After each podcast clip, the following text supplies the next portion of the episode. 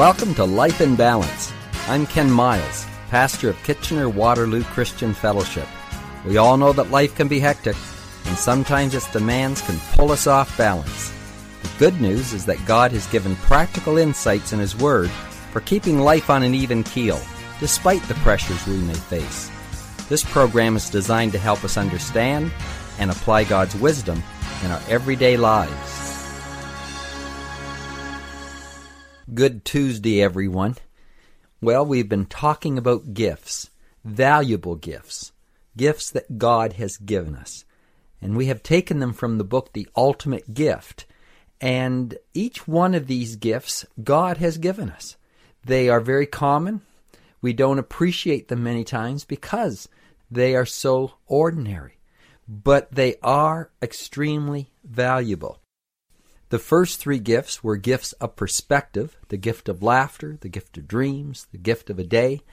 And now we're talking about the second set of three gifts of responsibility. The first one is the gift of work. Work is a gift. The ability to exert an effort to produce or accomplish something. That is a gift from God. It gives us a sense of fulfillment and a sense of satisfaction. We saw yesterday that God is interested in our work and that we are actually going to be judged according to the work that we have done here on earth. God sees our work as that important. And in 1 Corinthians chapter 3 he says, each one's work will become clear, for the day will declare it because it will be revealed by fire, and the fire will test each one's work of what sort it is. If anyone's work which he has built endures, he will receive a reward. So we were looking at what are these tests that our work is going to be put through. The first one we suggested was that our work is going to be judged according to its value or meaningfulness. Is this something that is significant for eternity? Now, there's lots of natural things that we're doing. We all have a job, we all have hobbies, we all enjoy exerting ourselves towards some end. And that's work. But what we produce, does it have eternal significance? And the most important work you can do is work that has eternal significance. It will last, it will endure. Now, Jesus is our example, and we saw that when he came to earth, he had a work to do that had eternal significance. And the work that God wants us to do is the very same work that Christ did. Now, if you take a study of the scripture, it says three things that Jesus came to do. The first, he came to save his people from their sins. He went to the cross and he accomplished that there. We have that same assignment in our life. We are to save people from their sins. Not in the same way Jesus did, of course, but we still have our part. He purchased our salvation on the cross, and we are given the responsibility to go and to proclaim it, to share it with others, to share the good news of what Christ has done. And it won't profit anyone what Christ did on the cross unless we tell them and they respond in faith. So our part is very, very important. The second thing that the scripture says Jesus did was to destroy the works of the devil. 1 John 3 8. For this purpose the Son of God was manifested, that he might destroy the works of the devil. Jesus did that. He went around doing good. The devil doesn't do good. Whenever you do good, you destroy his works. Jesus healed the sick. He opened blind eyes. He opened deaf ears. He did good works. He brought joy to people that were in sorrow. He raised the dead. Another way that Jesus destroyed the works of the devil was by teaching people what they needed to hear, teaching them principles to live by. One of the first messages that Jesus ever preached is called the Sermon on the Mount, and you find it in Matthew chapter 5, 6, and 7. And he starts off by giving eight principles. And he says, if you embrace these and do them, you'll be blessed. You will be happy. God wants us to be happy. The works of the devil is destroyed when we understand how to live, how to avoid the pitfalls of life that Satan has designed for us. So Jesus accomplished that work. But we are the extension of his coming to earth. He is our head, we are the body. We are the body of Christ. The things that we are to do on earth was shown by Christ. So we are to destroy the works of the enemy. In other words, we need to follow in the footprints of Christ. We need to do the same work he did in our day. We need to destroy the works of the devil. I think the prayer of St. Francis of Assisi really illustrates this. Because he said, O Lord, make me an instrument of thy peace. Where there is hatred, let me sow love. Where there is injury, pardon. Where there is discord, harmony. Where there is doubt, faith. Where there is despair, hope. Where there is darkness, light. Where there is sorrow, joy. You see what he was doing? He was destroying the works of the devil. And that's our task as we move through this life. Wherever you see the enemy doing something that destroys people's happiness, destroys their marriage, destroys their relationships, destroys their self worth, we need to undo that. We need to exert and expend energy to destroy the works of the devil. And as we stand before the Lord, I believe that that is a dimension that our works will be judged on. Did we destroy the works of the devil? And the last thing that the scripture says Jesus came to do was to glorify God. In John chapter 17 and verse 4, Jesus, when he's praying just before he goes to the cross, he says, I have glorified you on the earth. I have finished the work which you have given me to do. Jesus said, I have glorified you, Father. I've finished the work. Part of the work of Christ was to bring glory to God the Father. And he did that. He said, The works that I do, I don't do them, but the Father that dwells in me, he does the work. In another place, he said, I only do the things that I see the Father do, and I only speak the things that I hear the Father say. He was the expressed image of the Father. His whole life was to bring glory to God. Now, in the very same way, that is the task that's assigned towards us, that our lives would bring glory to God. The things that we do, helping other people, are not for us to get a pat on the back or a word of appreciation. Our desire is that God would be glorified, that He would be seen. We want to give a cup of water in the name of the Lord, not in our own name.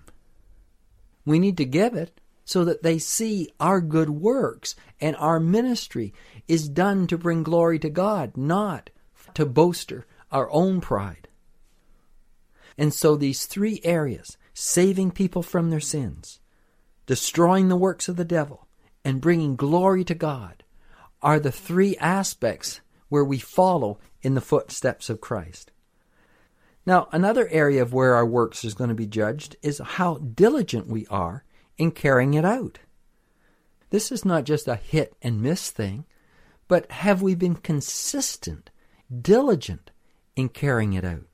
You know, if you look up the dictionary definition of diligence, it says it's a continual effort put forward to accomplish a certain thing. So it's a continual effort.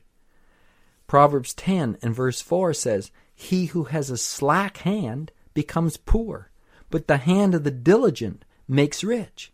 He who gathers in summer is a wise son. He who sleeps in harvest is a son who causes shame. Now, this is true whether it's on the natural realm or in the spiritual realm.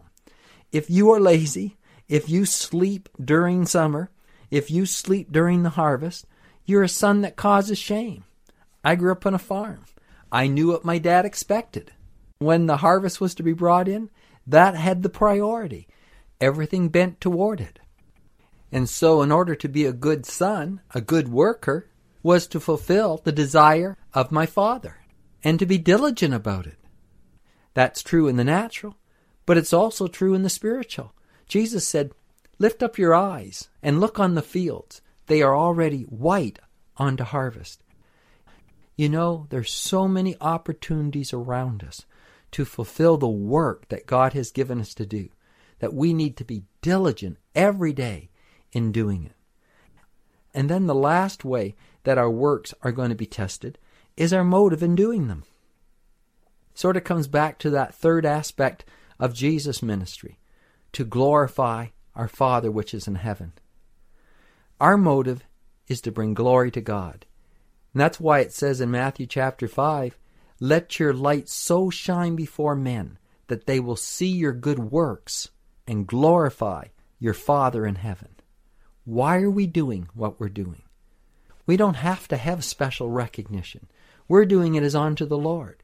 Whether anyone knows or not, we still are doing our work, knowing that we're doing it for Him and unto Him and from Him. We're going to receive a reward. And so I, I hope you see that this is a tremendous gift that God has given us the ability to work. He didn't finish it all when He went back to heaven. Christ finished the work that He was responsible for. But God designed it such that we now are co laborers with Him. We have the opportunity to work with Him, exert effort to see His kingdom come, to see the purpose that God has on earth come about. And, and we can be part of that. I mean, He actually calls us to do certain things. Acts 13 and verse 2 speaks about an early church where there were some elders there working and ministering together. And it says, As they ministered to the Lord and fasted, the Holy Spirit said, Now separate to me Barnabas and Saul for the work to which I have called them. Sometimes we read that scripture and we think, well, isn't it special that Paul and Barnabas were called to a work? Yes, they were called to a particular work. But let's not forget that the scripture says that we all are going to stand before the judgment seat of Christ and that each one's work will become clear. Every person has a task to do, has something to accomplish. In fact, the purpose of the leaders of the church are to help people get ready to do their work. Listen to Ephesians 4 and verse 11 and 12. It says, that he's given some apostles and prophets, evangelists, pastors, and teachers. And it says, for the equipping of the saints for the work of ministry, for the edifying of the body of Christ. What my job is as a pastor is to help the people that I am caring for be equipped for the work that they're doing. And I'm trying to do that even now as I'm sharing here. That every Christian has a work to do. I want you to be aware of it. I want you to be diligent about it. I want you to put your effort towards it. I want you to know how to destroy the works of the devil, how to bring people to salvation, and how your life can bring glory to God. So I hope that you'll have a whole new perspective on work. Well, our time is gone again, but we'll be back tomorrow. I'm Ken Miles. Bye for now. Life in Balance is a ministry of KW Christian Fellowship. We are located at 1000 Bleams Road in Kitchener. We would love to have you join us this Sunday for one of our services. The times are 9:30 and 11:30. Just go to our website at kwcf.org to register and to check out all our other activities. We have events for children, youth, and people of all ages. Our mission is to connect people with God and each other so we may fulfill our purpose in life. Till next time, may God keep your life in balance.